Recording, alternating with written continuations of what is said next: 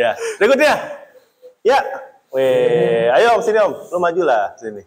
Saya mau tentang Iya. tanya tentang OBS om. Ya.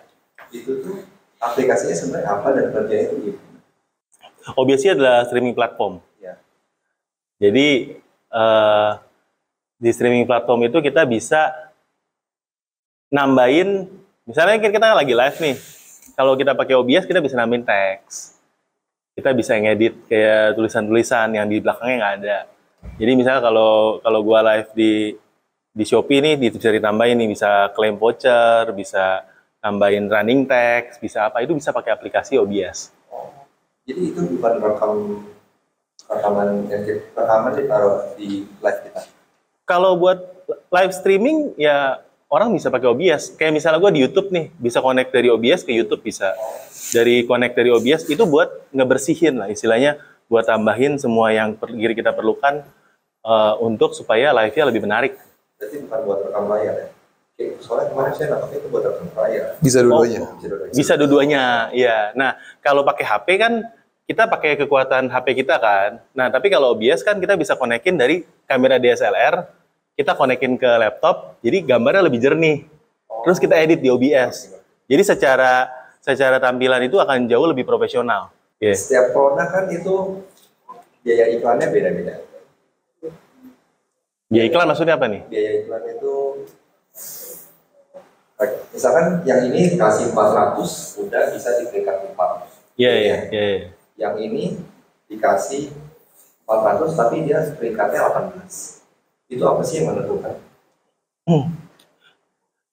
Selain bit, Shopee sendiri juga punya beberapa consideration. Jadi bit itu adalah salah satu dari sekian faktor yang Shopee pakai untuk menentukan peringkat dari posisi produk itu. Ya, selain bit pastinya ada CTR. CTR ini salah satu faktor yang penting banget click through rate ya. Berapa iklan kita tampil dan diklik orang. Jadi CTR makin tinggi, iklan kita akan makin relevan dan makin ditampilkan ya. Jadi CTR juga dilihat, lalu juga organik produknya yaitu salah satunya status seller ya saya rasa. Cuma ini ya bukan Shopee da- da- dari saya sendiri satu seller. Dia lihat poin final di toko ya. Kalau tokonya lagi kena banyak poin ya mungkin secara organik walaupun kita ngiklan juga nggak akan terlalu ditampilin ya. Apakah kita eh, dalam tujuh hari terakhir ini penjualannya berapa banyak pasti akan ditampilkan ya. Review kita apakah baru kena review jelek atau enggak. Jadi banyak banget faktor organik yang sebenarnya eh, menjadi salah satu faktor selain daripada bit itu sendiri Berarti lebih baik perbaikin konversi organik dulu, baru kita scale up iklannya. ayam sama telur ya, gue bilang sih dua-duanya ya selama cheer-nya masuk sih gas aja sih. Soalnya kan ini kan Iya. dulu saya punya produk iklannya 300 udah peringkat 6 Ya. produknya udah habis Mm-mm. udah nggak udah turun lah pokoknya terus sekarang produk baru lagi rame tapi buat peringkat 6 itu butuh sekitar 900 atau 14 ribu Iya. Ada banyak faktor ya. Iya. Mungkin salah satunya kompetitor juga ngebitnya jauh lebih tinggi daripada dulu.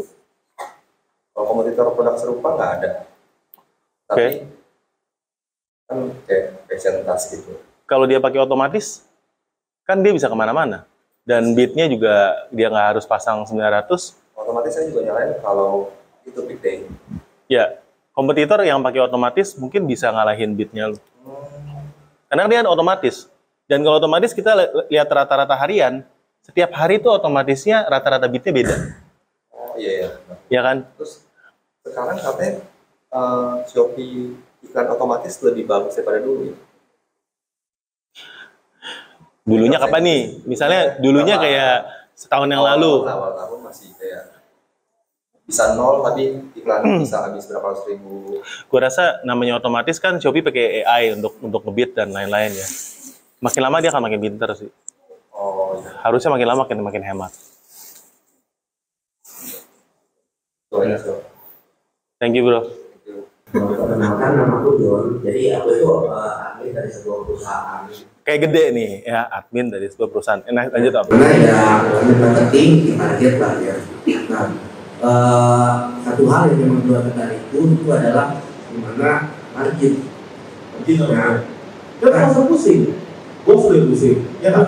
ya, nah, pas pas mau mendekati Japan itu eh, tiba-tiba ya ada info dari perusahaan bahwa harga produksi naik mau nggak mau ya harga kita tuh harus naik kurang lebih 10 sampai 15 persen. Nah salah satu kekhawatiranku adalah eh, ini udah stabil nih produk, tapi kalau dinaikin harga statusnya itu akan berpengaruh ke investasi. Kurang lebih ada tips? Gitu. Saya jawab satu, Om Botak jawab satu ya. Jadi gini, kalau sama bekerja di perusahaan ya, saya pun dulu pernah bekerja di perusahaan Ya. di handle di situ juga. Kalau misalnya dari pusat harganya naik, berarti kamu brand ya? Brand ya?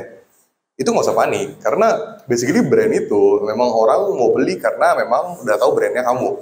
Ya. Kalau misalnya harganya udah naik, it's okay, kamu tinggal menjelaskan emang ya dari internal bagaimana penjelasannya untuk menjelaskan. Tapi basically ketika dia mau mencari brand tersebut, dia memang mau beli.